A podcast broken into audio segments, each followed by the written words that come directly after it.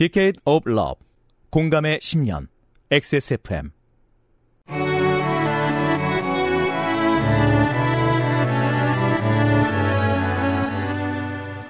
그것은 알기 싫다 특별기획 23 국정감사 기록실.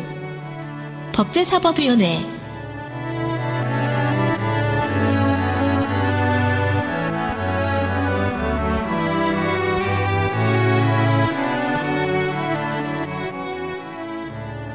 종감 직후 더 팩트는 법사위 국감에서 나온 정책 과제들을 정리했습니다. 묻지마 범죄 피해, 구조금 구상권 행사, 가해자 위주의 공탁, 가족 단위 외국인 초청, 구속영장 청구 기준과 영장 항고제 등등.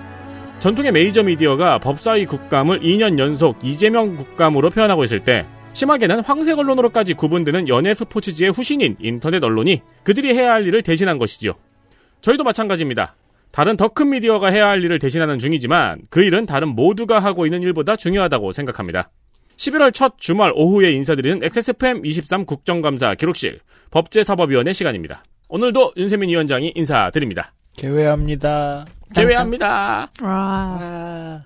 와도 업무 돼요? 보고- 업무 국감에서? 업무 보고 누가 어떻게 해야 되죠? 덕질감사가 업무 보고를 시작하겠습니다. 아, 피곤합니다.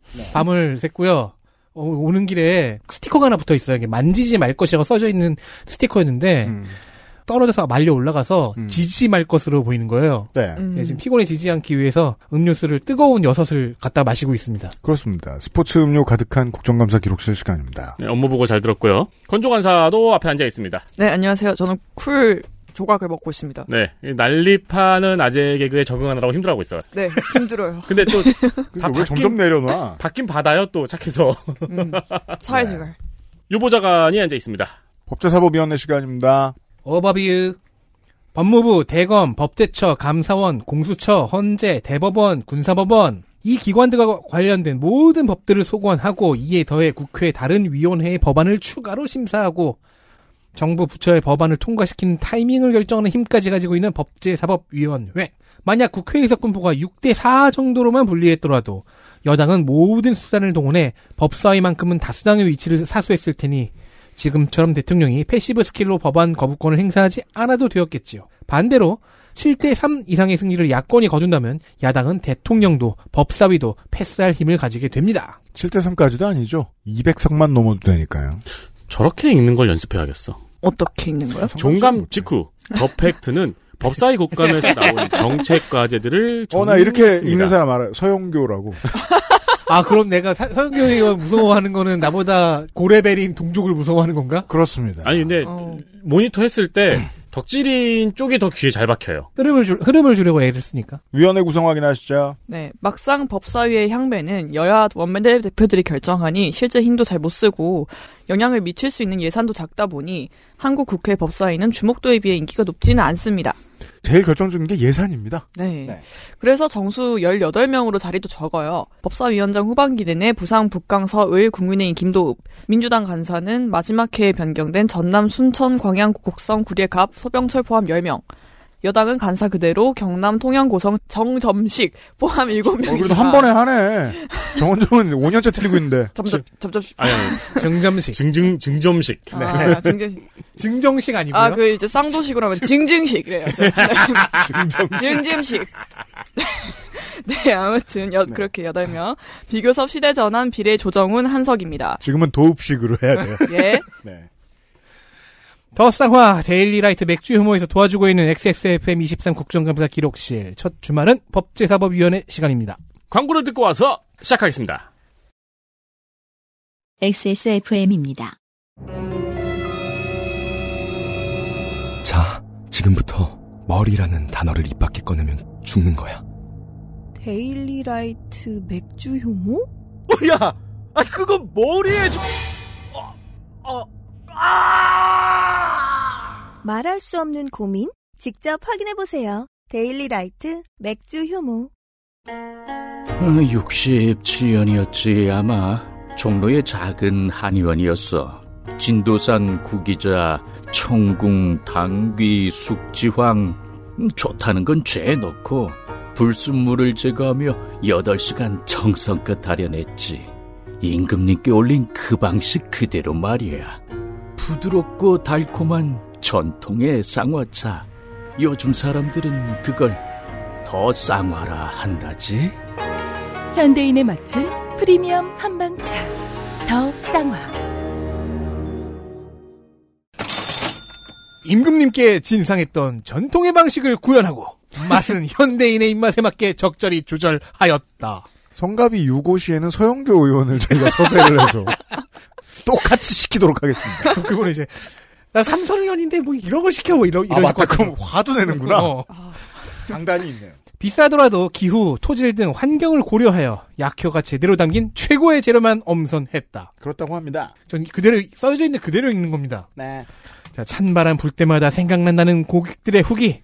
지난 추석 선물로도 호평을 받았다고 합니다. 추석 때 덧쌍화 많이 찾아주셔서 감사합니다. 한 잔씩 하시며 가을을 즐겨보세요. 아, 이 원고의 내용이 음. 아주 인상 깊어요. 왜요? 덧성화란 말이 없어요. 어, 맞다. 안 써있다. 깜짝이야. 네, 뭘 광고하는지 안 나와 있어요. 그렇네요. 조물주의 깊은 뜻이죠. 그렇죠. 알아서들 해라 이것들아. 그래서 문장을 대충 썼구나. 덧쌍화는 액세스몰에 있습니다. 아 맞다. 지금 이제 오후잖아요. 청취자 여러분. 후디는 개 타셨는지 모르겠습니다. 저는 지금 입고 있습니다. 카라테. 첫 번째 이슈 보시죠. 이슈 하나. 검찰 특활비 집중 사격. 민주당 박주민, 박용진.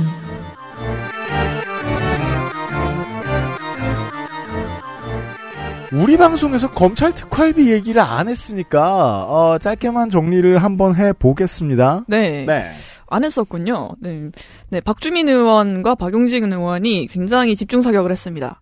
네. 검찰 특활비 이제 두 의원의 포격은 생각보다 성공적이었습니다. 음. 네, 사실 이게 지난 8월부터 불거진 이슈였어요. 왜냐하면 너무 여- 야당 입장에선 싸우기 좋은데다가 싸우지 않으면 안 되는 것이 그렇습니다. 공무원이 나라 돈을 현금으로 항목 안 쓰고 막 갖다 썼잖아요. 그럼요. 이걸 전- 그리고 되게 오랫동안. 네. 네. 이게 거슬러 올라가면 2017년부터인데 이제 네. 좀 이따 더 얘기를 하고요. 이걸 저번 정권에서 이랬잖아요. 만약에 그러면 지금 대통령 바뀌었어요. 어, 그러네. 왜냐면 지난번 그러니까 이번 대통령이 바뀌게 된 이유도 그건 게 이번 대통령이 바뀌면서 보수 정당이 처음으로 역전승을 다시 시작 승리를 다시 시작하기 시작했던 게 대선 전 재보선이었잖아요. 서울시장과 부산시장. 네. 그때 이슈가 뭐였습니까? LH 사태였어요. 음. 그거 공기관 직원들이 잘못한 거잖아요. 그 네. 공사 직원들이 잘못한 거잖아요. 그걸로 정권도 잃었다고 봐야 되거든요. 그렇죠. 이건 더해요 지금 그때보다. 네. 그럼 근데 이제 뭐 지난 정권에 섰으면은 지금 현 대통령에게 책임이 떨어졌겠지만 그렇죠. 지금은- 그러니까 이거를 네. 그 당시 여당이 물고 뜯다 못해서 지금 대통령이 대선 후보가 되지 않았겠죠. 네. 지금은 한동훈 장관과 이원석 검찰총장에게 책임이 떨어집니다. 네. 두 사람은 국감에서 줄곧 증거가 없다, 관행이다라고 부인을 해왔어요. 이 지점에서. 한동훈과 윤 대통령의 입장이 살짝 갈리죠. 대통령은 평소에 그렇듯 디테일한 것들 중에 도움이 되지 않는 것에 대해 입을 다물고 있으면 그만이고 음, 법무부 장관이 디펜스를 다 해야 됩니다. 음. 그렇습니다. 네.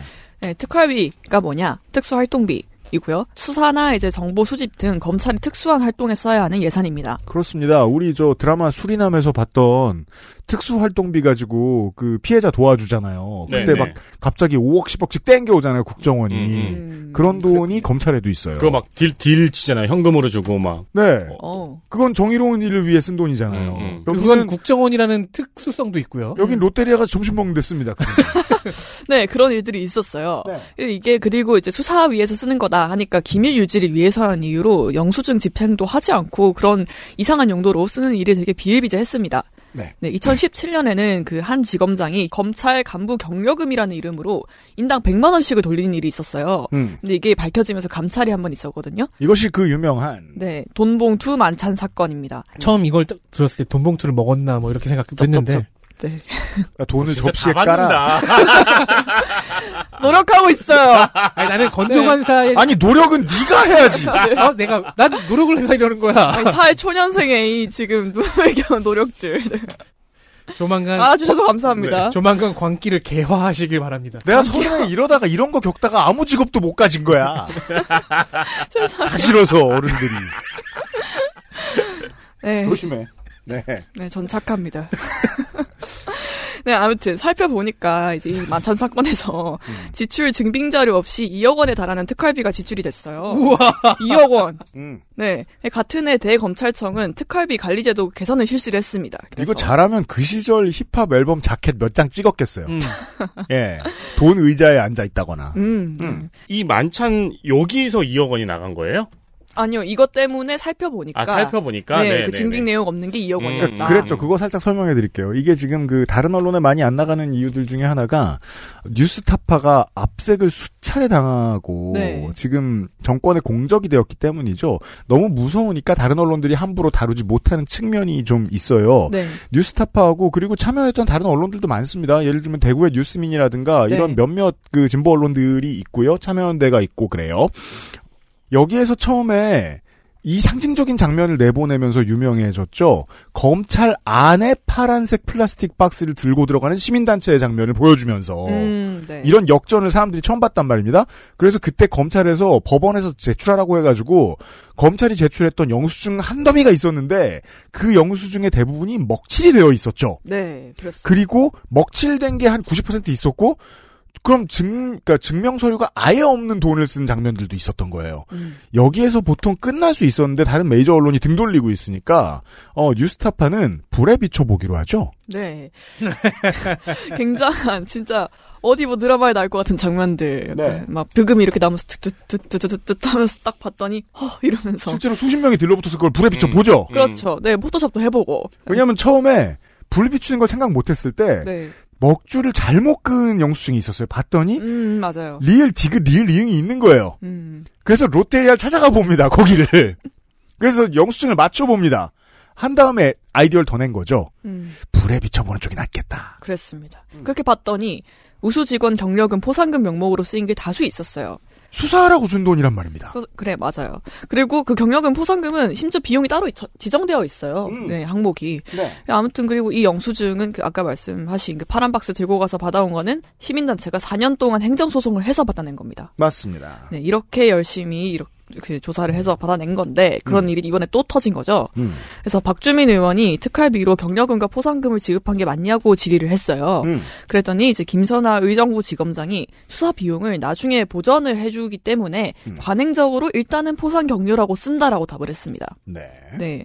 이전에 뭐 그 일단 개인 진출로 막 다 써놓고 음. 그 항목 다 기억 못하니까 일단 그 포상 경료라고 그냥 낸다는 거예요. 써서. 음. 놀라운 개소리인 게 기본적으로 나라 돈을 쓸 때는 기재부의 기재부의 예산 집행 원칙을 반드시 지켜야 됩니다. 그렇습니다. 네. 그리고 그 예산 지침은 달라요. 음. 집행 내용을 그대로 써야 하고 당연합니다. 특수수사 활동이라고 써야 돼요. 네. 그리고 그 내역을 정리 및 구비를 해야 합니다. 음. 그런데 그것도 안 했죠.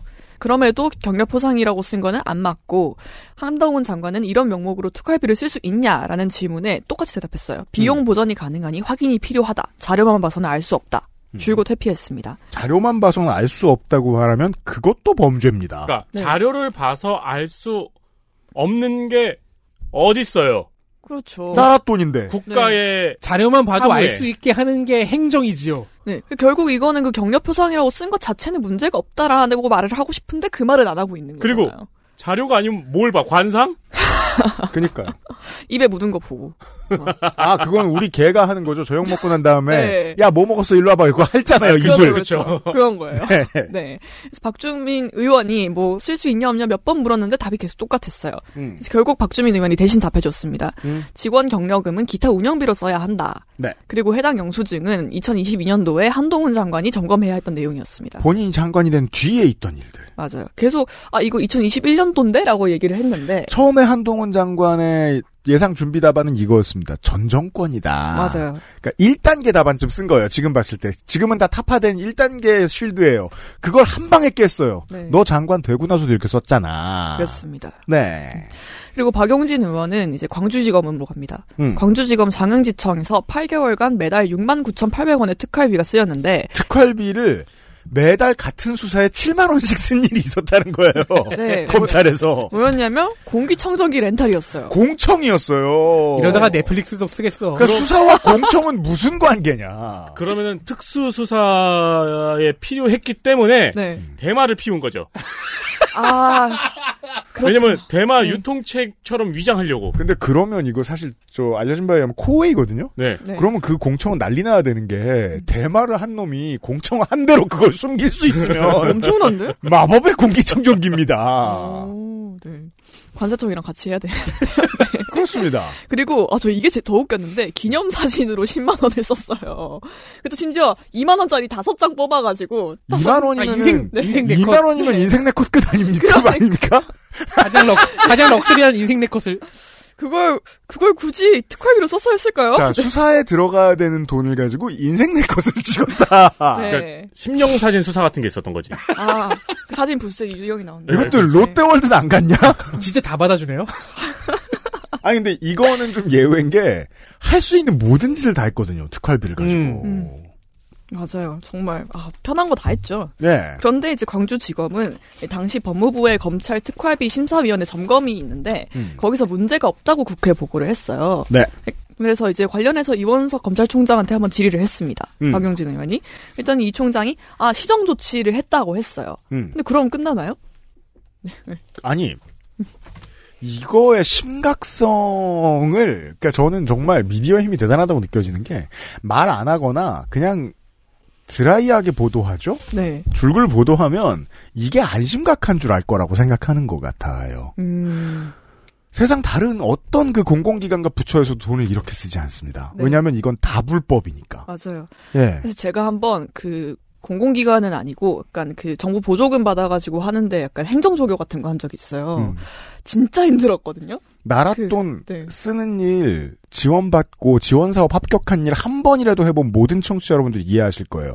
한 번만 해보면 나랏돈 다시는 손 안 벌리고 싶어요. 네, 제가 그 식당 메뉴판을 다 봐야 돼요. 그걸 한 2주 지나서 하려면 기억이 나겠냐고요. 네. 그러고 보니까 궁금하네요. 검찰은 행정부잖아요. 네, 감사원한테 감찰 안 받나요? 검찰은? 받아요. 봤죠. 네, 합동 감찰로 보통 받더라고요. 음, 음. 할수 있어요. 그러니까 지금까지 계속 그 의원들이 내부에서 어떻게 처리했냐만 물어보는데 감사원한테 한번 요구해 볼 수도 있겠네. 그러니까 검찰 권력의 후진성을 아까 2017년부터라고 얘기해 주셨는데 2017년 것부터 밝혀진 거고 그렇죠, 그렇죠. 수십 년 무거운 검찰 권력의 후진성을 드러내 주는 가장 적당한 사례가 나온 거거든요. 눈먼 돈을 막 갖다 썼다. 음. 라는 건데 인생 네컷에. 이게 정말 놀라울 정도로 보도가 안 됐다. 저는 심각성에 비해서 음, 그렇게 생각해요. 그렇죠. 예를 들어 뉴스타파만. 진보 언론이라 불리는 곳들끼리 서로 싸우는 건 제가 이해를 해요. 뉴스타파가 이 아젠다를 먼저 가져, 가져갔으니까 우린 딴 거 할래라고 얘기해서 이 얘기 덜 하는 건 제가 이해를 합니다. 음. 거기까지는. 네, 다만 메이저 언론들은 이거 물고 뜯고 늘어지고 잔치를 벌여야 되거든요. 음, 음, 진짜 맞아요. 보도 안 됩니다. 맞아요, 맞아요. 맞아요. 네. 저 깜짝 놀랐어요. 그래서 뉴스타파가 아카이브를 진짜 열심히 했더라고요. 뉴스타파 엄청 자 엄청 팠습니다. 게다가 또 이게 정치적으로 어려운 이유가 4년 됐나? 얘기는 처음에 5년쯤 전부터 나왔던 것 같아요. 그때만 해도 문재인 정권의 검찰 개혁을 밀어줘야 된다라는 내부 분위기가 있었기 때문에 뉴스타파에서 이 보도를 이때부터 시작하는 걸 마음에 안 들어하는 사람들이 많았어요. 음, 음, 하지만 지금은 정치적으로 야당의 입장과 뉴스타파 입장이 같아졌잖아요. 음, 그렇죠. 예. 참고로 말씀드리면 뉴스타파 요거 기사 음. 되게 재밌게 잘 기획했어요. 정말 잘했습니다. 네, 네. 정말 잘했습니다. 찾아보시면은 그거 영수증 요거 해가지고 네. 대조해가지고 재밌게 기획 잘 해놨어요. 맞아요. 이게 처음에 이 윤석열 관련 보도할 때 뉴스타파가 매출에 엄청난 타격을 입었어요. 후원자가 확 줄어들어가지고. 음, 근데 지금 그거 이상으로 복구됐습니다. 모르시는 분들은 한번 뉴스타파에서 찾아보세요. 네. 다시 돌아와서 한동훈 장관은 이제 공개 정보를 정보 공개를 더 투명하게 해야 한다라는 그런 지적들에는 아 저도 동의합니다. 그렇게 해야 한다고 생각합니다. 뭐 동의하지. 않을 수 없는 말이죠. 그렇죠. 아 투명하게 하면 안, 안 된다고 생각합니다라고 할 수는 없잖아요. 네. 그러면 그 다음에 야당 의원이 물어볼 건 그거죠. 다른 모든 관청처럼 하세요. 네. 그래서 최소한 경찰청 수준으로 공개해야 한다라고 했어요. 왜냐하면 계속 한동훈 장관이 검찰은 특성상 다른 공공기관만큼 그렇게까지 투명하게 할 수 없다라고 말했거든요. 음, 음, 음. 그래서 비교할 만한 데가 경찰이잖아요. 음. 수사하는 데니까. 음. 근데 거기도 이거보다는 훨씬 투명하다라고 박주민 의원이 말을 했더니 업무 추진비 공개 행정소송 결과에 따라 결정하겠다고 했습니다. 물러서죠. 네. 검사의 본능을 건드리는 질문이죠. 음. 경찰이랑 비교하면 펄쩍 뜁니다. 음. 진심이 드러납니다. 네. 우릴 감히 검찰 경찰이랑 막 투명하게 이 하세요. 마인드가 나오죠. 알겠습니다. 투명하게 하겠습니다. 경찰만큼 그러니까 이제 슬릭백, 슬릭백 하면서 옆으로 빠지는 거죠. 음. 그리고 투명하게 한다는 게 아까 동의한다 해놓고 소송 결과에 따라서 안 할 수도 있어라고 말하는 것도 이상하죠. 음. 발이 땅에 안 닿아요. 이게 투명한 정도가 음. 언제나 중요해서. 라고 얘기합니다. 아, 이게 사실 적어도 한동훈 장관 더 나아가서 이번 정권에게 되게 중요한 화두고 엄청 찔리는 문제거든요. 이걸 다른 이런 소수 언론에서 마이너 언론에서 자꾸 얘기하죠. 그러면 자기들 정권 끝났을 때 보수 언론이 이걸 키로 쥐입니다. 음. 자기들 분리할 때 터트리려고. 네. 그래서 지금 무섭습니다, 이게. 음. 현 정권이. 특히 대권 주자인 한동훈 장관이. 그렇습니다. 아, 명실상부 대권 주자라니. 왜냐하면 지금 오세훈 시장이 지고 있잖아요. 그러니까요, 한동훈 장관에게 그러니까요. 그 여권에. 그러니까요. 네. 이 문제를 해결해 나가야 됩니다. 다만 현 정권과 미디어를 다루는 패턴이 한동훈 장관이 되게 비슷하기 때문에 못하게 하고 입을 틀어막는 것 말고는 다른 기술이 없거든요. 근데 이건 그렇게 빠져나갈 수 있는 사안은 아닙니다. 음. 자, 박용진 의원 얘기네요. 네. 이슈 둘. 박용진 스릴러. 민주당 박용진.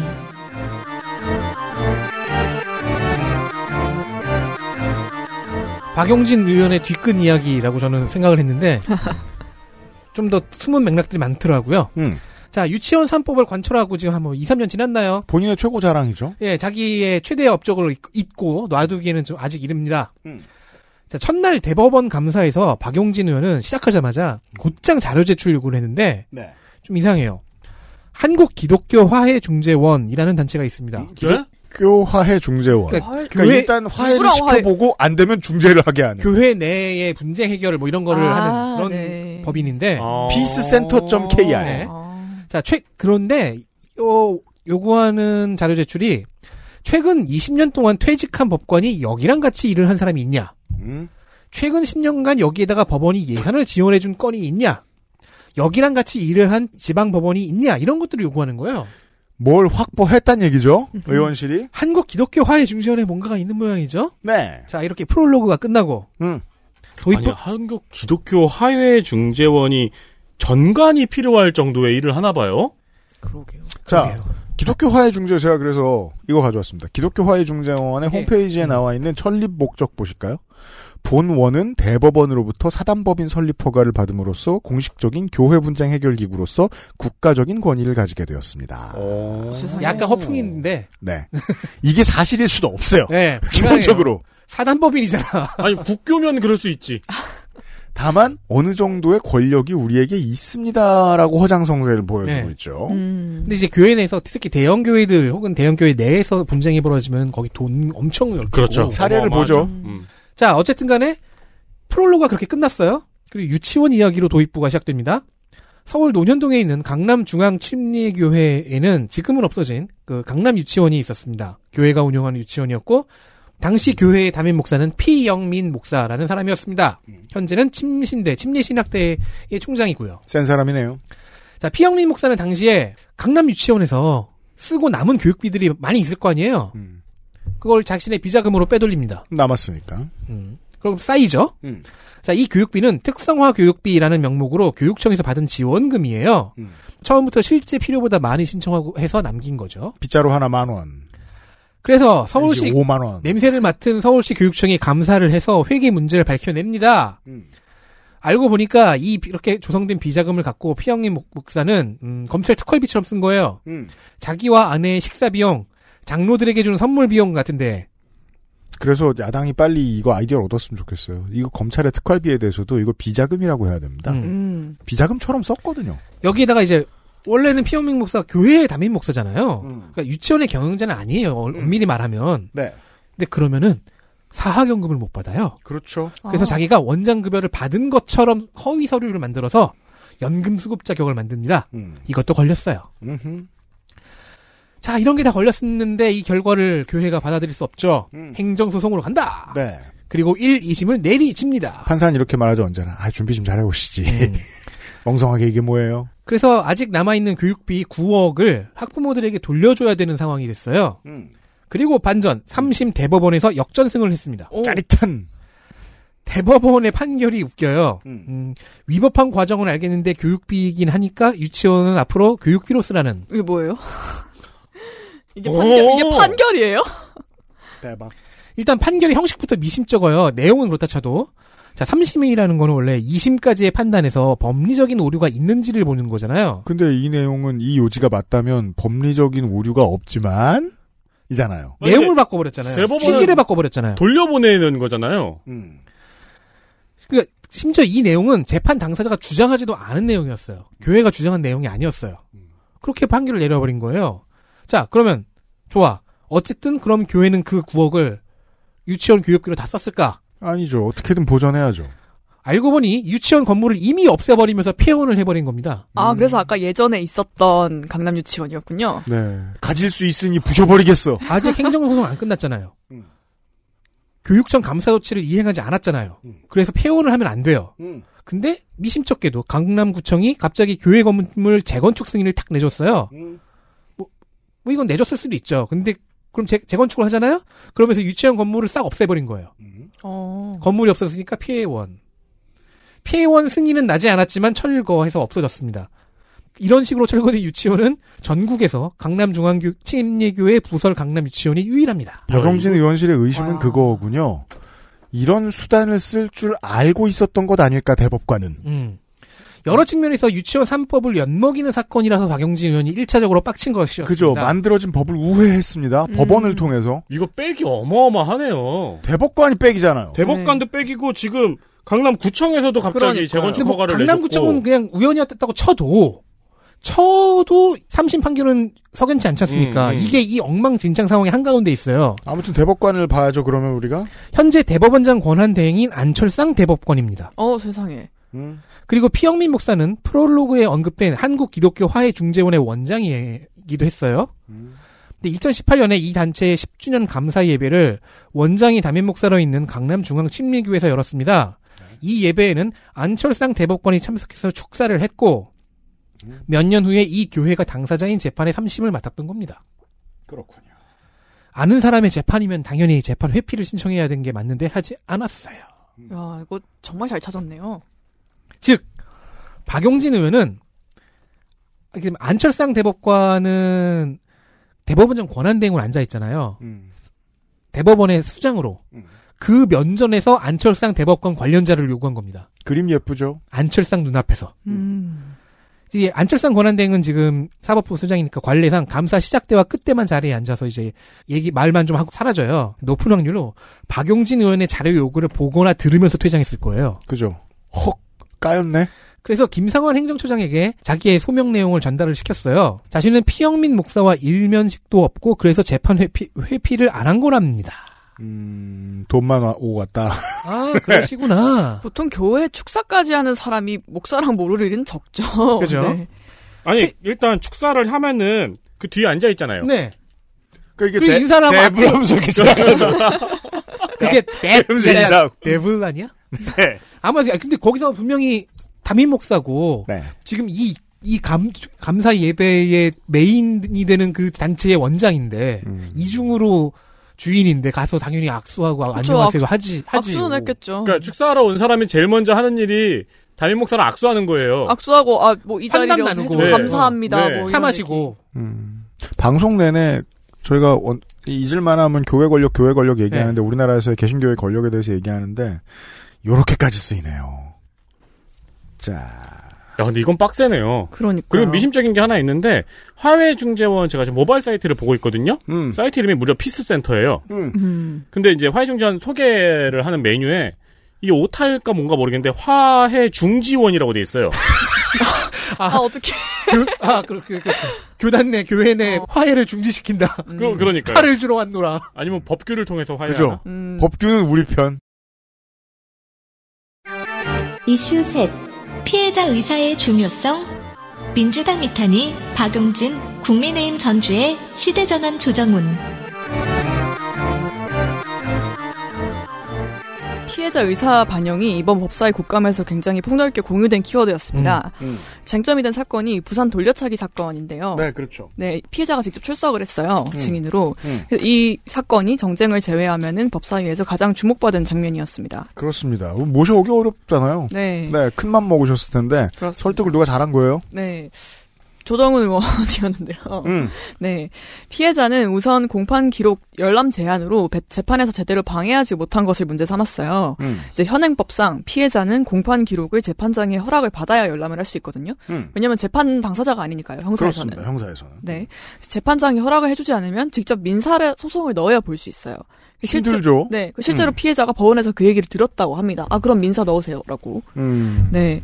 그래서 해당 사건 피해자가 이걸 보지 못해서 음. 가해자의 허위 진술에 대응할 수가 없었어요. 그렇죠. 왜냐하면 폭행 이후에 약간 그 7분 정도의 간격이 있었는데 음. 그 사이에 분명히 성범죄 시도가 있었다라는 건데 가해자가 이걸 부인을 했었거든요. 그렇다면 시스템이 가해자가 변론하기 조금 더 유리하게 되어 있다. 네.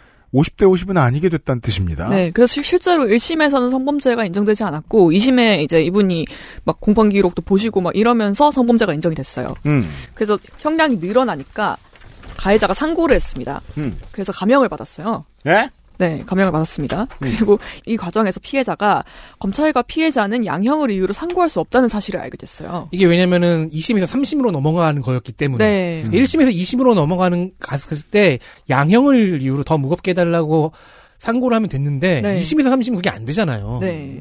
법리 판단만 다시 하는 거니까. 근데 가, 이제 가해자는 낮춰달라고 할 수 있는 거죠. 그죠. 네. 그래서 심, 그리고 심지어 이제 민사소송을 실제로 시도를 했거든요.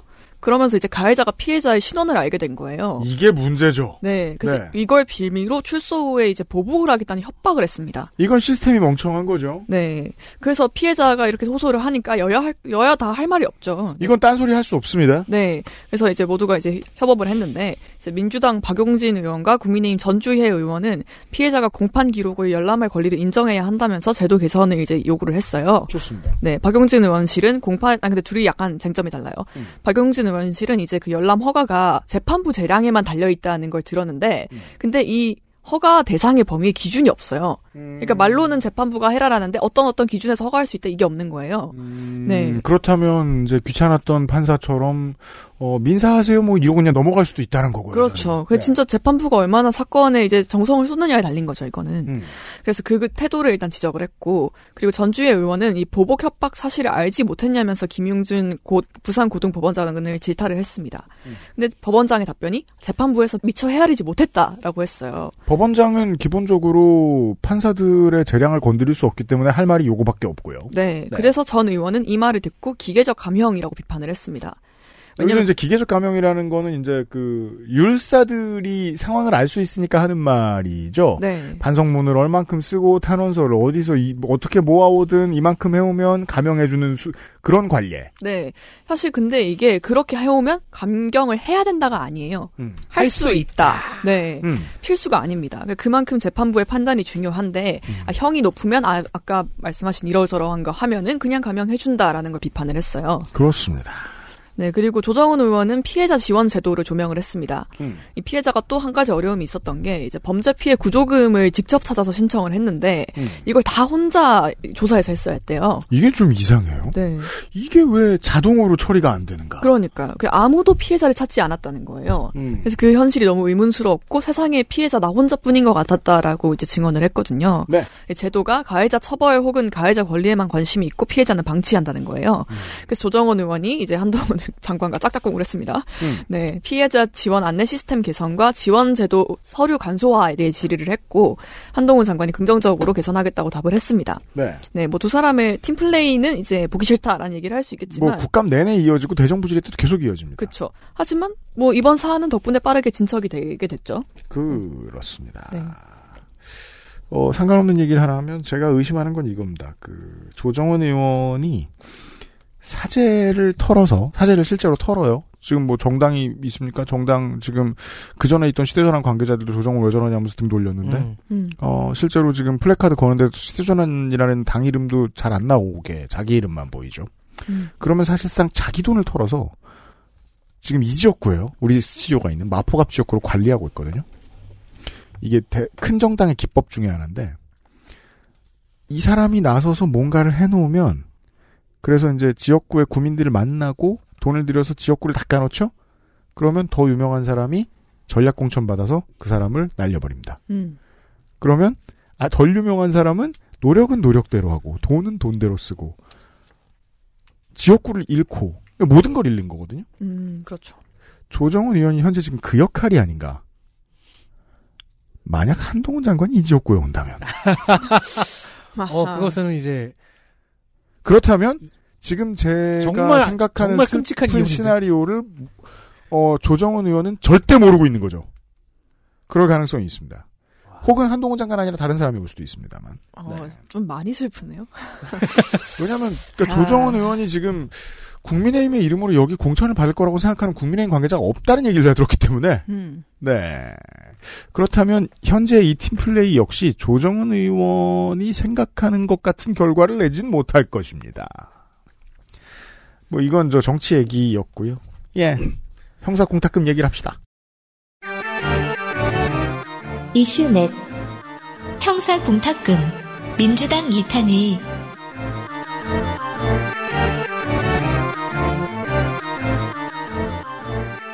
네, 관련한 이야기입니다. 자, 가해자, 피고인 입장에서는 감형을 받아야 될 거 아니에요. 그래서 피해자가 합의서나 처벌 불원서 같은 걸 내주길 바라죠. 가해자는 그게 감형 인자로 작동을 하니까요. 음.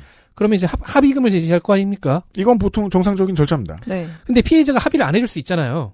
그러면 어떻게 하느냐? 합의금을 공탁 걸면 됩니다. 가해자 입장에서 피해자가 언제든 법원 공탁소에 가서 찾아갈 수 있는 돈이잖아요. 만약에 마음이 바뀌었어 합의를 하겠어 음. 라고 생각하면 법원이 대신 맡아주고 있던 돈을 가져가면 됩니다. 그렇죠. 다시 가해자 안 만나도 되고 음. 편하잖아요. 그런데 피해자가 합의를 아직 안 해준 상태여도 피고인이 공탁금을 넣어두면 그게 곧 감형인자가 되어버리는 게 형사 공탁금 제도라는 신설된 제도의 맹점이었습니다. 시- 이미 이게 이게 신설됐대요 심지어. 피해자가 안 받아간 상태인데도요. 음. 그러니까 논리는 일단 그럴 듯해요. 범죄 가해자가 반성을 하는지 보는 좋은 척도는 자기 범죄로 발생한 피해를 복구하려고 노력하는 정도죠. 네. 그리고 그 노력은 뭐 돈으로 네. 환산할 수 있으니까. 그러니까 공탁금을 냈으면 내 거 안 찾아가고 있으면 반성한다고 봐도 되잖아요. 이렇게 실질적 피해 회복 노력을 하고 있으니까. 음. 근데 세상은 아쉽지만 꼭 그렇지가 않습니다. 네, 좀만 생각해보면 이해 가능합니다. 이탄희 의원이 가져온 몇 가지 사례를 보겠습니다.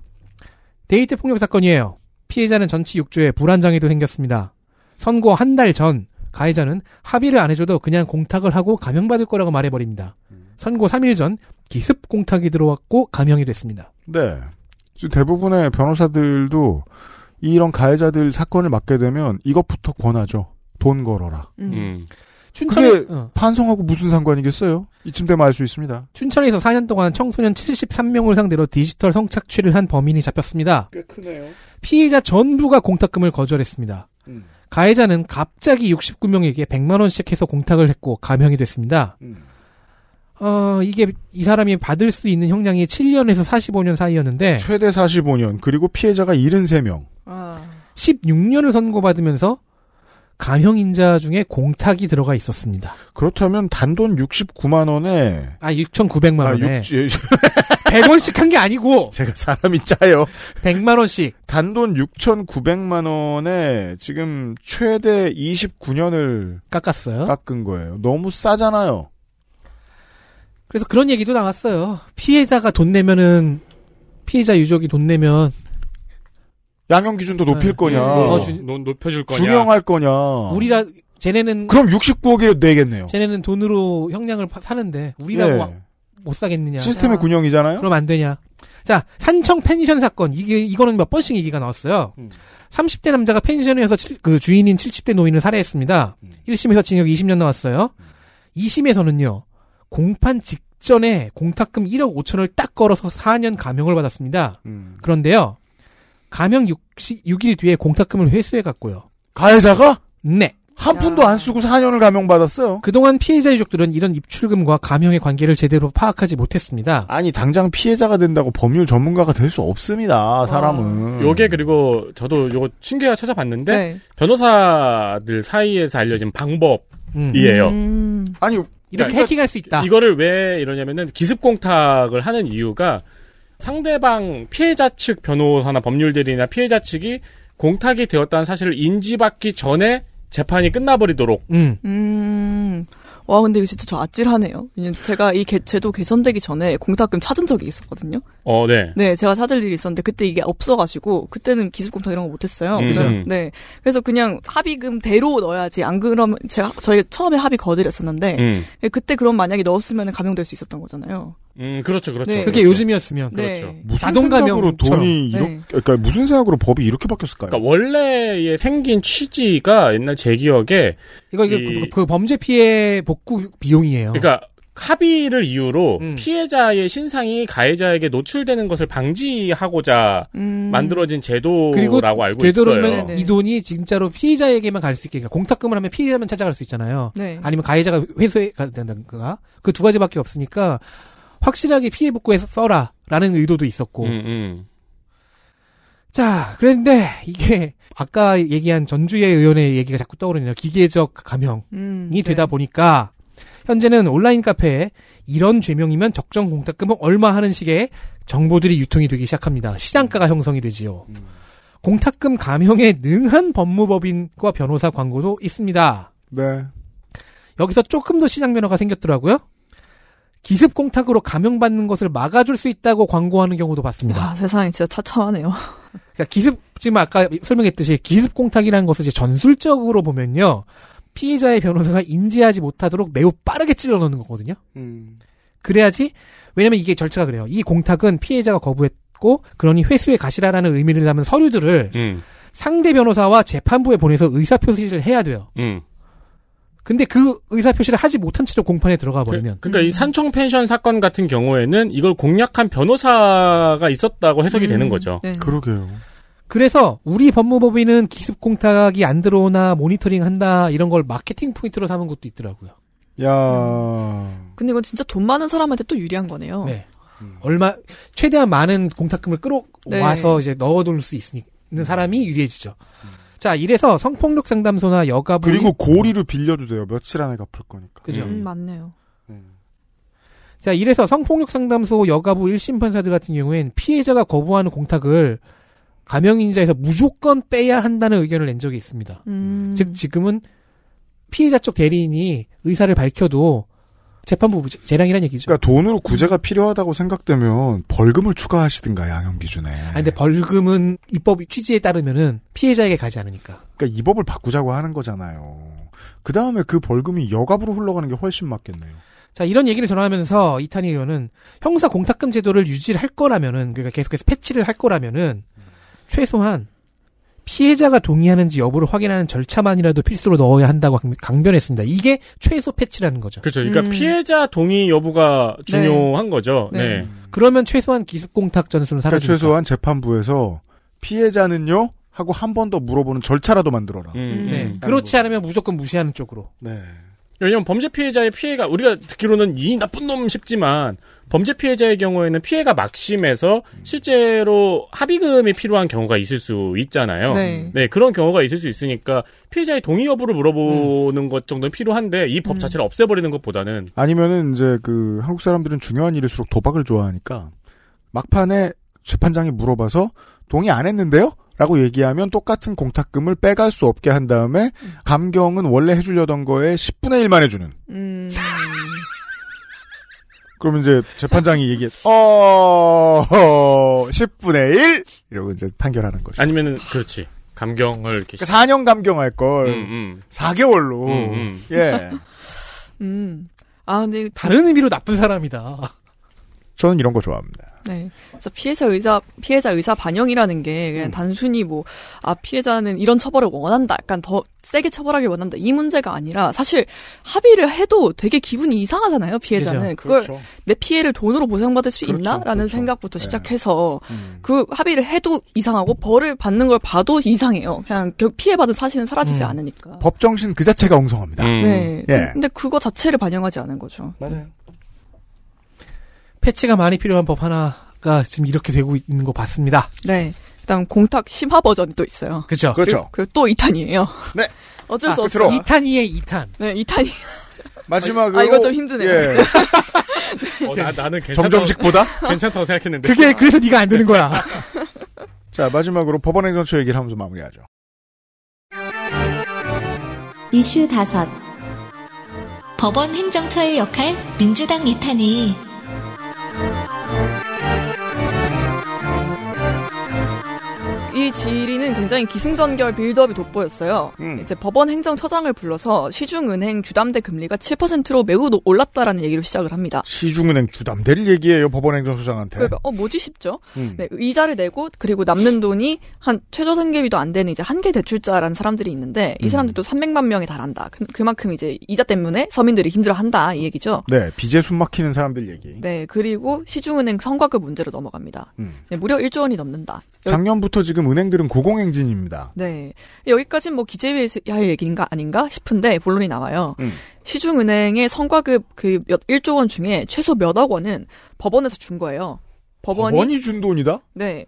공공기금 출연금으로 법원이 받았어야 되는 돈이에요. 음. 이게 뭐냐면 이제 앞에 공탁 얘기가 이어지는데요. 네. 공탁금을 이제 은행에 맡기거든요. 그럼 그렇죠. 그, 야, 그 법원이 가지고 있지 않아요. 왜냐면 음. 관리를 못 하니까. 소유는 법원인데 네. 음. 물리적으로 법원이 그- 법원 계좌를 예. 은행에 트는 거예요. 그 네. 숫자가 은행으로 가죠. 그래서 음. 법원에 가면 은행이 있어요. 그래서 음. 저도 차, 그 찾을 때 그때 안에 있는데 가가지고 막 그 뭐 적고 이래서 찾았었는데. 근데 그거 하잡시고 법원은행을 따로 만드는 건 귀찮잖아요. 그러니까요. 시중은행에 맡깁니다. 네. 그런데 그 잔고가 지난 8월 기준 무려 11조 원입니다. 지금 공탁돼 있는 돈들이요. 네. 법원이 계좌 주인 일반 은행에 가 있는 돈이 11조 원이다. 네. 피해자나 뭐 아니면 주택 구매자 이런 사람들이 안 찾아간 공탁금. 자, 음. 그렇게 11조 원이면 은행들은 그냥 각국을 돌아다니면서 예금만 들어도 돼요. 그 돈 갖고. 네. 많이 남길 거예요. 그렇죠. 그래서 그 수익금이 실제로 5년 동안 1조 2천억 원입니다.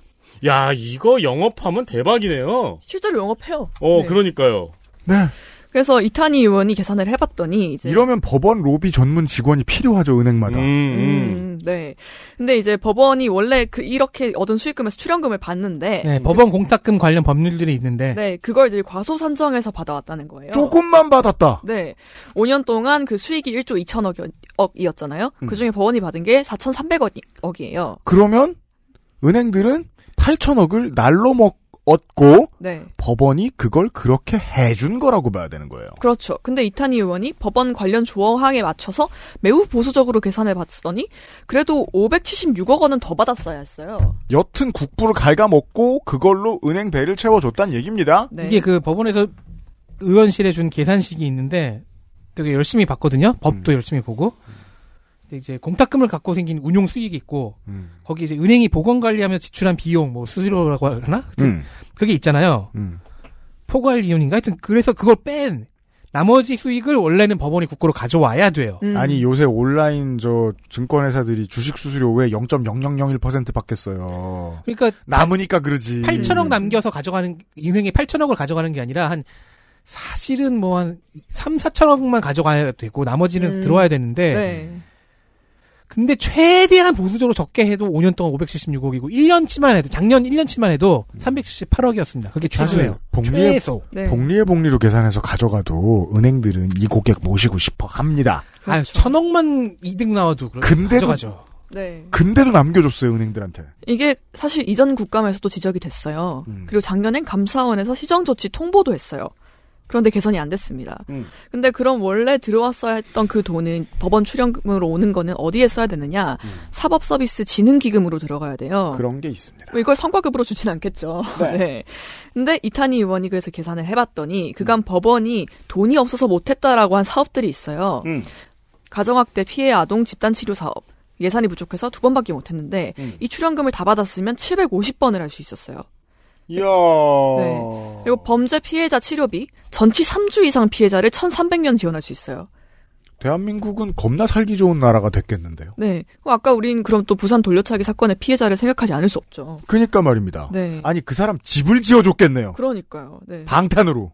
그 또그 범죄 피해 기간 동안에 또 뭐 노동을 못하고 이런 문제도 있잖아요. 네. 네. 아무 그런데 심지어 이렇게 보관은행으로 선정된 곳들에 대해서 평가도 제대로 이루어지지가 않았어요. 이제 알아보니까 공탁금 보관은행은 법원당 한 곳이에요. 음. 선정이 되면은 최소한 5년간 공탁금을 관리를 하는데 5년 해먹을 수 있어요. 네, 아까 그 윤세민 에디터께서 지적해 준 것처럼 이 서울경제에서 이걸 어떻게 홍, 막그 묘사를 했냐면 수백억 수천억 원의 공탁금을 관리하면서 고객 확보, 저원가성 예금 조달 등 효과도 누릴 수 있어서 알짜 사업으로 꼽힌다고 했습니다. 있어요. 음, 저원가성 예금 조달. 네. 쉽게 말해 날로 먹는다는 겁니다. 네. 그래서 현재 그 공탁금 관리위원회에서 이걸 어떻게 개선해야 할까 하고 연구 용역을 발주해가지고 복수은행 제도를 논의를 하고 있어요. 아 시장에 맡기자. 네, 그렇습니다. 웃기고 있네. 네. 아유.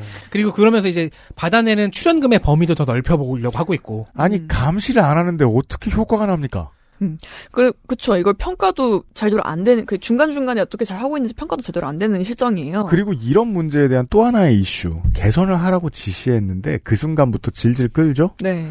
매일매일이 이자예요. 그렇죠. 네. 질질 끄는 것도 의도가 있다는 겁니다. 음, 그 이자는 멈추지 않으니까요. 네. 그래서 이탄희 의원은 기다릴 수 없으니까 그 차라리 전처럼 한국은행이 일괄 관리를 하거나 그러니까 한국은행이라는 대안이 있었어요. 네. 음. 그 거기가 원래 관리를 했는데 그러다가 제도를 이렇게 바꿨으면 바꿀 때부터 의도는 불순하다고 봐야죠. 그리고 이게 공개 입찰처럼 나오긴 하는데 음. 사실상 수의 계약이 음. 많습니다. 네. 제대로 공개 입찰을 해서 네. 더 많이 돌려드리겠습니다 하는 은행에 맡겨라. 음. 왜냐면 이 방법이 실제로 서울시가 시의 금고를 지정할 때 쓴 방법이거든요. 네. 공개 입찰을 해서 그렇죠. 그래서 사실 공탁금 문제만 그런 건 아니고 경매대금도 비슷해요. 네. 2022년 기준으로 1조 1,300억 원의 법원 보강금이 있습니다. 네, 건물 매수자가 이제 매매 대금을 원래 법원 거쳐서 매도인한테 보내는데 그쵸. 아직 매도인이 받지 않았다. 음. 이런 게 그렇게 쌓여 있는 거예요. 그렇습니다. 이게, 이게 이렇게 얼마나 힘듭니까? 이 국회 일하는 게. 불법은 부지런한데 걔네들보다 더 부지런하게 공부하고 reward도 없잖아요. 음. 이 정도 공부를 해야 국부가 몇천억이 이렇게 새는 걸 잡아낼 수 있었습니다. 그리고 그 뒤에 제가 이제 늘 하는 레파토리 있죠. 그 중에 무슨 법관이 은퇴하고 은행 사외이사 안 가나. 음. 사외이사 연봉은 부르기 나름이거든요. 여기에서 아주 조금만 떼어도 되겠네요. 그렇죠. 예. 그 뽀찌로 몇 명의 노후가 엄청나게 되겠네요. 음. 그럼 수의 계약 네 글자를 또 떠올리지 않을 수 없고. 예. 울프 오브 월스트리트처럼 살다 갈 수 있어요. 수의 계약 전관 예우. 음. 이런 중요한 이슈들을 보셨습니다. 어, 이게 법원별로 은행이 다르군요. 네. 음. 그래서 수도권에는 신한은행이 제일 많은데 음. 거의 뭐 50% 넘더라고요. 어, 그래서 파이낸셜 뉴스의 기사 제목은 신한은행 아성 깨자. 충청권 법원 공탁금 금고지기 누가 될까? 음. 이런 수익 로비 없이 되겠습니까? 어, 그쵸. 당연하죠. 좀 더 상식적으로 리베이트 없이 되겠습니까? 음. 어 그러고 보니 떠오르는 게 있네요. 저 대구 법원에서 받았거든요. 네. 공탁 거기 NH 그 지역 축협이었습니다. 진짜요? 네. 대구은행장이 막 조인트를 까고 있습니다. 야 이 새끼들아 그걸 못 가지고. 여러분 너무 세서. 이슈 보셨습니다. XSFM입니다.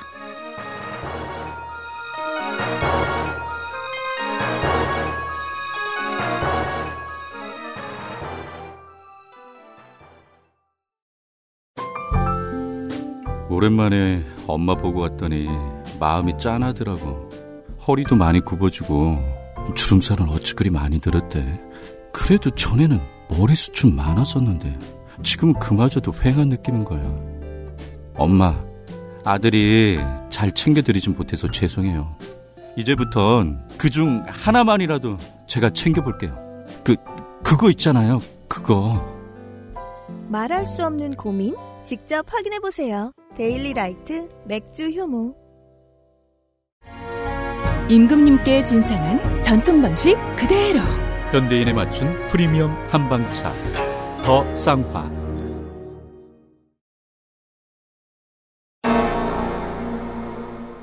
장면 하나. 김도익과 박범계의 오래된 인연. 장면 오래된 두 친구. 하하. 네, 박범계 의원과 김도우 위원장이에요. 음. 좀 시시비비가 있어. 급발진 시시비비라고 저는 표현을 했는데 볼까요? 예, 박재근. 하지만 안 보여서 여기 좀 잠깐 서 주실 수 있게. 네, 그렇게 하도록 하겠습니다. 예, 그렇게. 위원장에게 그런 거는 이야기 좀 하시면 아, 안 되겠습니까? 네? 아직도 장관이라고 생각하십니까? 예? 지금 뭐라 그걸 몰라서 지금 그러십니까? 발언대로 서십시오. 질의하십시오. 참 옹졸합니다. 나 거기 거기서 마치겠어. 자, 예. 박범계 의원님. 대전지검장 박범계 의원. 말씀 가려가면서 하십시오. 예? 말씀 가려가면서 하시라고. 이기 자, 싸움. 이게 이제 그 싸움 후반기에 나오는 워치어 마우스가 나왔죠. 그러니까요. 아, 근데 여- 이제 이러고 나서 질의를 하고 나중에 의사진행 발언- 발언을 박범계 의원이 신청을 했어요. 2라운드 보시죠. 우리 박재혁 지검장이 기관 증인인데 우리 의원님들에 가려가지고 안 보입니다. 그리고 그런 기관 증인을 저 마이크가 있는데 나와달라고 하는 것은 부자연스럽지 않아요. 부자연스럽습니다. 그건 위원장 생각이 바로 그 점을 지적하는 겁니다. 그런 다음에 박범계 의원, 내 질의가 박범계 의원, 박범계 의원. 입장만 이야기하지 마시고. 알았어요. 박재혁 검사들이 저 자리에 온 것은 여야 간사 간 협의가 있었고 위원장 내한테 발언권 제안을 했기 얘기하세요. 때문에 내가 위원장으로서 저 자리에 앉힌 얘기하세요. 거예요. 내 의사 진행 발언이요. 하세요. 예. 바로 그겁니다. 내가 위원장에 어떤 시비를 걸었다고 지금 이렇게, 예? 가볍게 움직이십니까?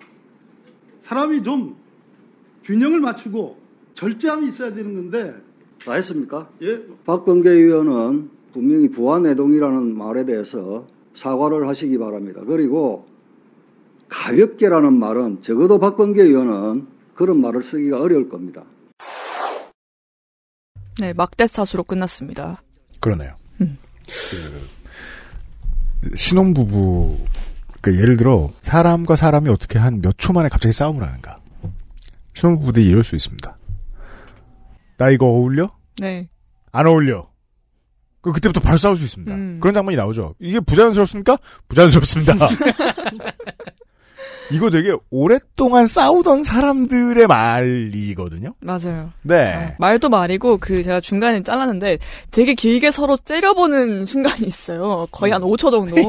네. 네. 그 예전 아, 아무튼 네. 그래서 이렇게 째려보고 박범계 의원이 째려보고 있는데 김도현 의원이 가만히 있다가 음. 하세요 이러거든요. 그 이제 우리 캐피털 킴이 검사 출신이고 박범계 의원은 이제 판사잖아요. 네. 그 정권 바뀌고부터 본격적으로 싸워요.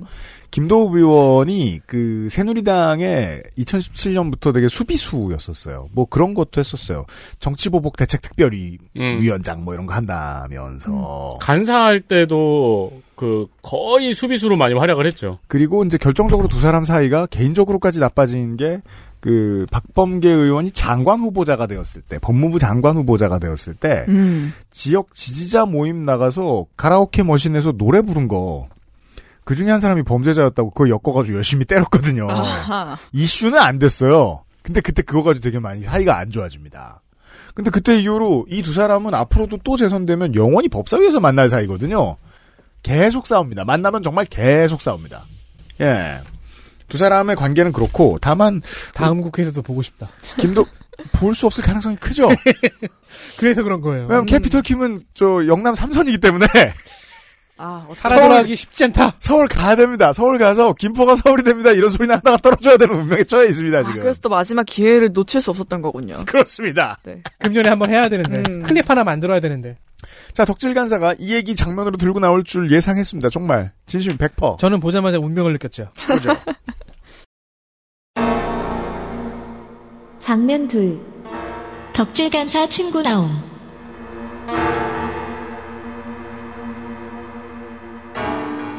국정감사 와중에 같은 덕질계의 도- 종족을 찾았습니다. 그렇게 됐습니다. 감사원의 유- 유병호 사무총장입니다. 감사원 유병호 사무총장, 우리 Tiger 리더. 저의 덕질 분야와 겹치는 게 하나 있네요. 무협. 네. 아, 타, 타이, Tiger 리더. 네, Tiger파 리더시죠? 음. 유병호 사무총장이 감사원 내부에서 직원 훈련용으로 작성한 프린트물을 음. 김희겸 의원실에 입수를 했어요. 네. 여기에는 뭐 국회를 적으로 보고 뭐 국정감사를 전쟁으로 보는 시선, 음. 국회에 대한 은근한 폄하 표현, 좀 무슨 말인지 모르겠는 개인 방, 방언의 단어, 뭐 아자마 이런 거요. 이 사람 제가 지난번에도 한번 얘기했었죠. 그 태도와 말씨까지 합쳐서 평가하면 한동훈 장관보다 훨씬 불량하다고요. 네.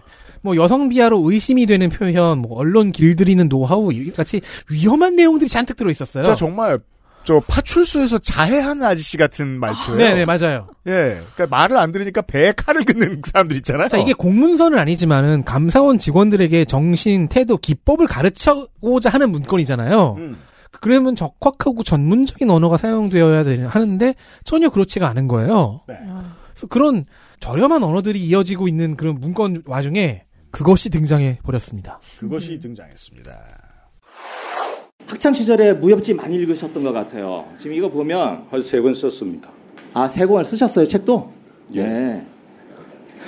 뭐 사마달 계통입니다. 네 네 알겠습니다. 자 오른쪽부터 한번 보면 짧은 시간이 없으니까 여기 보면 에, 오른쪽 상단에 보면 최후의 무공초식으로서 환영마검, 폭풍 참마검, 혈우마검, 단천마검 사용법 이게 무슨 감사 기법인지 한번 좀 나중에 설명 좀 부탁드리고요. 그리고 그 보면 17금 아 나중에 설명 메모하세요.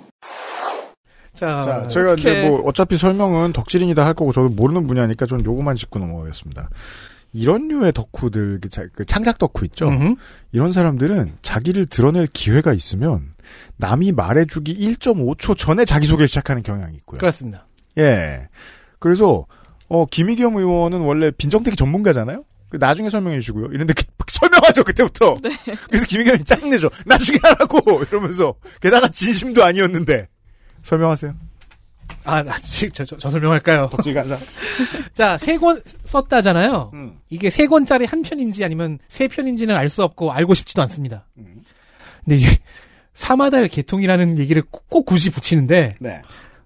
이게 뭐예요? 사마달은 이제 작가, 필명, 작가죠, 네, 작가. 필명이고 80년에 데뷔한 작가예요. 2세기 때 사람이 아니라 1980년에 데뷔한 네. 작가고 80년대에 무협하면은 이제 두 명이 나오는 거죠. 사마달 야설록. 그렇구나. 거기 두 명더 꼽으면 이제 금강, 서효원, 음. 서효원을 뺄 수가 없어서 음. 이때가 어, 80년대 무협 소설이 이제 한국 무협이 중국 무협의 자장에서 이렇게 벗어나는 이 그- 벗어나기 시작한 때거든요. 음. 그 시대를 대표하는 작가 중 한 명이에요. 네. 어, 근데 제가 사마다를 되게 싫어하는 게 음. 왜 덕질인 신나는 거 하기 전에 버릇. 그러니까- 어 이러고 말 시작해. 무협의 그 서사에서 고수가 되잖아요 주인공이. 음. 근데 고수가 되는 과정을 이렇게 기연이라고 하죠. 신비하고 기이한 우연으로 뭔가 막 보물을 얻고 그래갖고 한순간에 패턴이에요? 한순간에 세지는 거예요. 고통이 없어요. 아, buff가 너무 심하다. 예, 요즘 웹소설에서 지배적인 트렌드 왜 회빙환이라고 하죠. 회귀물, 빙의물, 환생물과 네. 약간 맞닿는 부분이 있어요. 아, 눈 떠보니 내가 세계관 최강자? 네. 나 혼자만 맞아요. 레벨업. 그런 음. 거죠. 유병호 사무총장은 그 이 작가의 하위 계보에 자기를 위치시키는 거죠. 음. 근데 여전히 이해는 안 가요. 왜 직원 교육용 문건에 무공 이름을 갖다 써요? 이게 메이저 기자들이 어 김희겸 의원이 막 읽어준 거 있잖아요 작품 이름 이거만 제목에 쓰고 무공 이름이에요. 작품도 네, 무공 아니야. 이름 그리고 그 주고받은 얘기만 써가지고 대체 국감에서 무슨 대화가 오고 갔는지를 제대로 정리를 못했어요. 어, 저 이해 못했어요. 실제로 김희겸 의원이 지적하고 싶었던 건 이거였습니다. 왜 감사원 직원 교육 문건에 지가 쓴 글에 나온 디테일이 나오냐? 그러니까 내용이 내용이 참남되고 엉터리일 수는 있어요. 음. 근데 표현은 그 사- 교육받는 사람이 알아듣게 써야 되잖아요. 자기 혼자 그냥 뭐 블로그 쓰듯이. 예. 신이 난 거잖아요. 뭔가를 비유하기 위해 이런 무공 이름을 갖다 썼다면은 그 사람들도 그걸 알아들어야 돼요. 음. 무협은 대중문학이 아니고 장르문학이잖아요. 아니, 근데 하다못해 삼국지에 비유해도 못 알아듣는 사람은 네. 못 알아들어요. 그러니까 왜 자기 덕질을 공적 문건에 드러내는지가 너무 궁금한데 동시에 궁금하지가 않습니다. 무슨 미국에서 민주당 전당대회를 하는데 조 바이든이 맨 앞에 인사말에 Tiger style. 그러면 안 되잖아. Wu-Tang Clan. 그러면 안 되잖아. 그러니까 지금 그런 얘기예요 지금. 궁금한 동시에 궁금하지가 않은데 더 알기 위해 발을 들이면 심연이 기다리고 있을 것 같은 느낌인 거예요. 그 거기까지 못하게 하겠습니다. 예. 왜냐면 그게 덕후거든요. 음. 증거는 바로 그 다음 대사예요. 그 지금 약간 오디오가 겹쳐서 안 들으셨을 텐데 이게 뭔 무슨 감사 기법인지 나중에 설명해 주시고 하니까 곧장 그 초혼 17검이라고 하면서 얘기가 나와요. 그건 뭐 결혼식과 관련된 건가요? 아니요. 그러니까 유병호 사무총장이 자그 무공의 이름은 이런 비유입니다라고 설명을 하고 싶었다면은 자 환영 마검이란 건 무엇을 이런 식으로 말이 나왔겠죠. 하지만 그는 이 무공들이 속해 있는 것으로 추정되는 카테고리 이름을 꺼내요. 초혼 17검이라고. 이건 지 소설 속 설정을 떠들려고 아, 한뭔 거예요. 얘기인지 알겠어요. 그러니까 어떡해. 그 참지 못하는 덕후. 네. 이것은 열 덕후의 증거입니다. 그 얘기는 여기서부터 시작해야 합니다. 그러니까 제가 앰플리파이드에서 혹언하는 얘긴데 그쵸. 우와. 난 음악 프로 진행자고. 그리고 이제 사마달의 특징 중 하나가 오리지널 무공 이름을 되게 많이 만든다는 것도 있었거든요. 아 단어 지어내기. 그래서 사마달 개통인 것도 확실해요. 제가 지금 제일 무서운 건 그걸 부끄러워하지 않고 설명하려 했다는 거예요. 그렇습니다. 어떻게든 덕권에 놓고 있어요. 태도상. 음. 예. 와, 그러니까 그걸 직원 교육용 문건에 썼고 자기 덕질을 네. 음. 그거를 그것의 그 뒷배경 설정을 너무너무 신나서 국정감사장에서 꺼내려고 했어요. 내가 이런 날이 올 줄 알았지. 초원 17검에 17가지 검법을 다 말하겠어. 어쩌면 어. 덕질인도 그런 꿈을 꾸고 있을 수도 있어요. 근데 이제- 언젠가 국회에서 슈퍼히어로의 계보를 말하겠다고. 와. 아이 그런 그- 내가 그렇다면- 그, 그게 얼마나 큰 폭력인지 나도 아는데. 그렇다면 유병호 사무총장의 입장에서는 그날의 국감은 김희겸이 다가와 자기 이름을 불러주는 그렇죠. 순간 것입니다. 되게 고마웠을 거예요. 아 그래서 어. 이쪽에 좋은 17검이 투덜거려요. 아니 의원님만 계속 말씀하시고 저는 말도 못하게 하세요라는 식으로. 그러니까 이게 너무 말하고 싶었어. 그 국정감사의 입장에서 보면 이런 점이 불쾌한 거죠. 국정감사라는 자리를 지 덕질 자랑해도 되는 곳으로 알고 있는 사람이 감사원의 사무총장이다. 그리고 아. 그 사람은 이미 내부 직원 교육용으로 자기가 만든 문건에 그런 짓을 잔뜩 해놨다. 그러니까 국가의 시스템의 엄정함이 이렇게 우스운 사람이어야 부동산원의 통계를 완전히 비틀어버린 걸 가지고 검찰에다 갖다 바치는 짓을 하고도 당당하겠죠. 야, 지난번 전혜원 딜을 참고해 주세요. 그리고 지금 너무 좀 약간 일관성이 느껴져요 지금. 네, 무협 이야기만 좀 집중해서 말씀을 하셨는데, 그러니까 사실 되게 유머 감각이 있는 사람이라고 생각할 수도 있잖아요. 좋게 생각을 하면은. 근데 실제 이 질의 내용을 풀로 들으면은 되게 부적절한 언어 사용이 많이 네. 있었습니다. 음. 네. 그 중에 웃긴 것 같다, 웃긴 일이었다고 전달하고 말면 기자가 그러면 안 돼요. 네. 음. 예. 이건 이런 함의를 가지고 있습니다. 성갑이만 심각하게 좋아했습니다. 좋아할, 나라는, 국가는 좋아할 일이 아닙니다, 이게. 그런데 지금 제가 사실 뉴스 타이틀만 보고 타- 파악했던 거는 아 그런 사람이구나였거든요. 그 짤 그냥 되게- 무협 좋아하는 사람이구나. 아 약간 그카그 약간 되게 돌아다니는 짤 중에 그 대학교 신입생 톡방이 만들어졌는데 단톡방이 거기 어떤 사람이 들어와서 후후 이게 이제부터 여기가 내가 학교 짱이죠. 생활을 시작할 곳인가 막 그러니까 그래서 다들 나가는 약간 맞아요. 그런 네. 약간 그래서 그 정도인가 했는데 그게 아닌 거잖아요 지금 이게 우리 대학이나 고등학교 때 경험하고 다르잖아요. 그런 새끼는 우리가 방을 나가거나 아니면 걔만 내보내면 돼요. 네. 근데 얜 감사원 사무총장이죠. 어떻게 게다가 검찰 바깥에 가장 열렬한 검찰의 하수인이죠. 음. 이런 얘기였습니다. 심각한 얘기였습니다. 자, 제가 이거 몇 년 하면서 기억이 안 나는데 정확히 처음으로 엘리트 플레이어 세 사람이 다 겹칩니다. 어, 처음이에요? 엘리트 플레이어 확인하시겠습니다. 아, 그리고 제 기억으로는 요 세 명은 매년 겹치는 것 같아요. 어... 법제사법위원회 엘리트 플레이어 네, 그런 사람들 1번 더불어민주당 경기 용인 정 이탄희입니다. 네. 네, 정책질이 올인했고요. 음. 그 중에서 이제 약자 소수자 대변에 이제 지난번부터 쭉 집중하고 있습니다. 대단한 게 정책 질의를 해도 기자들이 주목해 줍니다. 네. 네. 이 세 사람 모두 비슷한데요, 그게. 음. 네, 다양성과 독창성으로는 이제 제일인 것 같고요. 이제 음. 문제 제기와 대안 제시도 완성도가 굉장히 높습니다. 그러면 이제 민주당 지지자 일각의 이야기가 이해가 되죠. 이 사람을 양승태 대부분이 탄압하지 않았더라면 음, 네. 어떻게 됐을까? 약간, 네. 그래서 평행 어- 세계. 음. 그래서 어려운 얘기도 되게 쉽게 설명하고요. 음. 이제 서사를 만들고 이제 별개인 것처럼 보이는 안들을 연결하는 능력도 탁월합니다. 이게 이제 1, 2년 차 때하고 달라진 점 중에 하나입니다. 대중에게 먹히는 레토릭을 쓰는 법도 음. 누가 가르쳐 줬고 배웠어요. 음. 네, 제가 그 서사를 활용하는 능력에 이번에 되게 많이 집중을 했는데요. 약간 이야기꾼 같아 보이기도 하고요. 그걸 못하는 게 사람들이 아쉬워하는 지점이었거든요. 처음에. 네. 그래서 흡입력이 있어요. 음. 다양한 판례와 사례를 가져와서 들려주는. 음. 그래서 진정성 있는 스피치도 있- 능력도 있고 해서 네. 자기 논지의 핵심으로 그 사례를 연결시키는 솜씨에 되게 좋습니다. 그렇습니다. 이 초선 중에 제일 많은 사람들이 주목하는 정치인이 된 이유가 있습니다. 네. 네. 다음은 네, 더불어민주당 서울 은평갑 박주민 의원. 음. 정책과 정쟁의 균형을 잘 맞췄고요. 그리고 법사위에서 한동훈 장관 상대하는 사람 중에 제일 여유 있는 것 같습니다. 그렇습니다. 금년에는 작년까지처럼 이제 정쟁에 적극적이지는 않아요. 음. 물론 웬만한 주요 이슈는 주요 이슈는 다 정쟁에 활용하는 법사위라서 완전히 멀리 있지는 않은데 네. 위원회 분위기가 막 들끓고 있고 음. 그러니까 저기서 그 박범계 의원이랑 위원장이랑 싸우고 있고 네. 지금 가져온 이슈가 되게 민감한 주제여도 질의를 굉장히 차분하게 차근차근 끌어나가는 모습에서 약간 도인 같은 풍모가 보이더라고요. 이젠. 음, 그 정쟁 이슈 중에 그 군사법원 관련된 거는 아, 또 네. 본인이 발의한 법안이다 맞습니다. 보니까 또 잘 활용하는 모습이고. 생각해보니까 작년에도 이탄이 이탄이 박주민 박주민이었네요. 음. 네. 끝으로. 네, 더불어민주당 서울 강북을 박용진.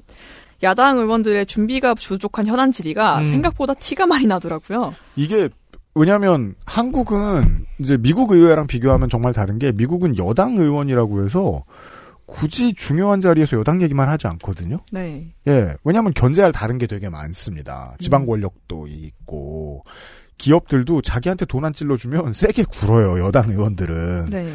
그래서 뭐 감사 같은 일이 있거나 청문회 같은 일이 있을 때 여당 의원도 야당 의원과 구분이 안 가는 경우가 많은데 우리나라는 여당 의원들은 철저히 수비하잖아요. 기본적으로 네. 국정감사에서는. 그래서 국정감사에서는 언제나 야당 의원만 보이게 돼 있습니다. 음. 그래서 야당 의원들 플레이하는 것밖에 볼 수 없다는 게 1번.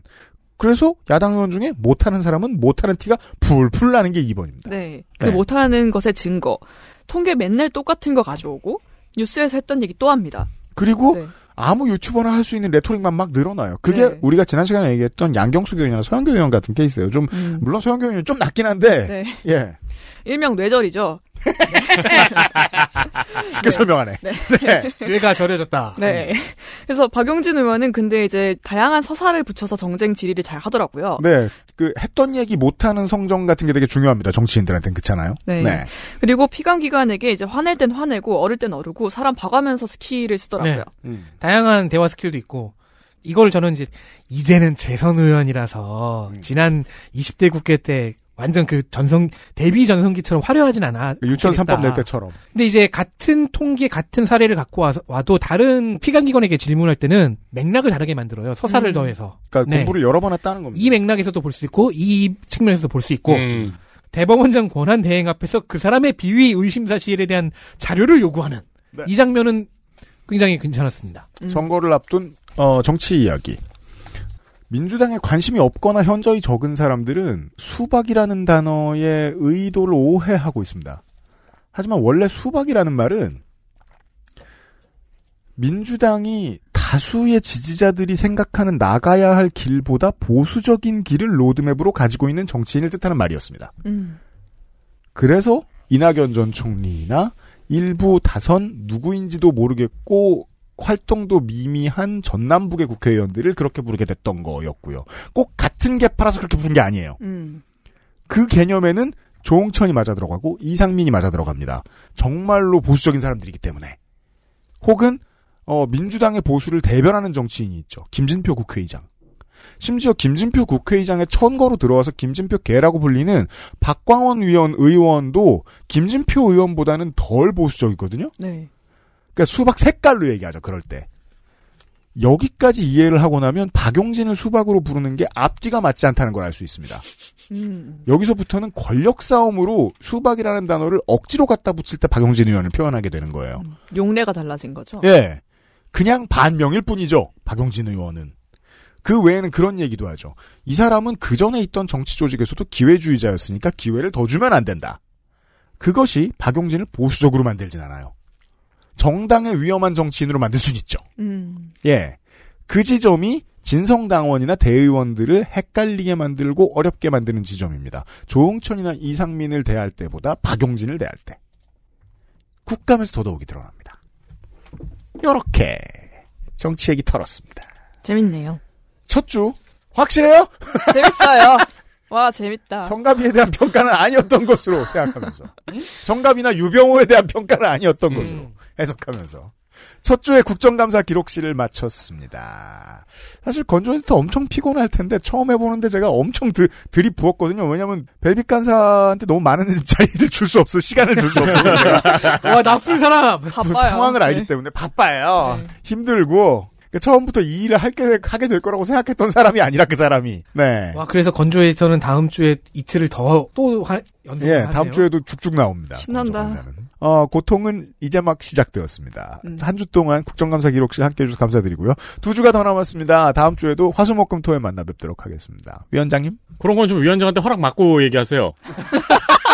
다음부터 네가 해라. 나도 안 하면 좋다. 부자연스럽나요? 네. 아직도 장가인 줄 아십니까? 여기서는 아직도 사장인 줄 아십니까? 사장 맞잖아. 그게 문제는 하지. 그렇게 가볍게 말씀하시면 부자연스럽습니다. 나한테 얘기했어요. 아, 나한테 얘기했구나.